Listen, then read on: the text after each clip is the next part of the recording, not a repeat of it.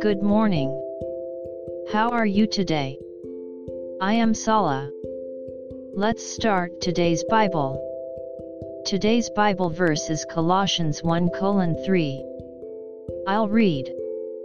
We give thanks to the God and Father of our Lord Jesus Christ, praying always for you. Amen.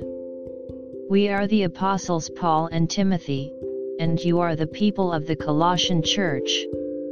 In this verse, Paul praises their faith, hope, and love. However, heretics were sneaking up on them. That is why Paul wrote this letter to reject the power of heresy. May we give thanks to God the Father today too. God bless you. See you tomorrow.